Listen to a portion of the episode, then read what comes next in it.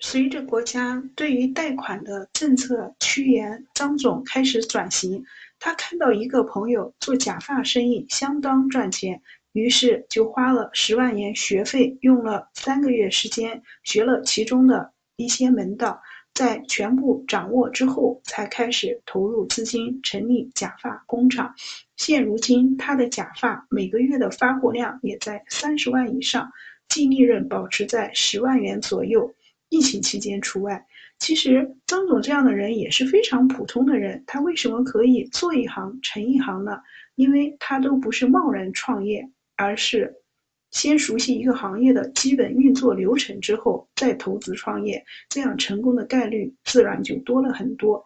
反观大部分人之所以失败，是因为我们只是自认为。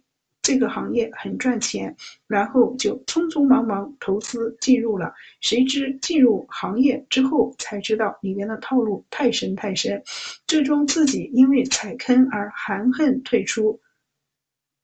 因此，创业之前先问一下自己，自己对这个行业是否已经非常了解？如果是，那可操作性就很大；如果不是，那就再等等，争取让自己成为创业成功高达百分之九十的人。听友们，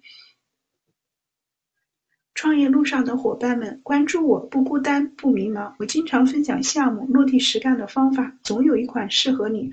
伙伴们，帮忙分享这条作品。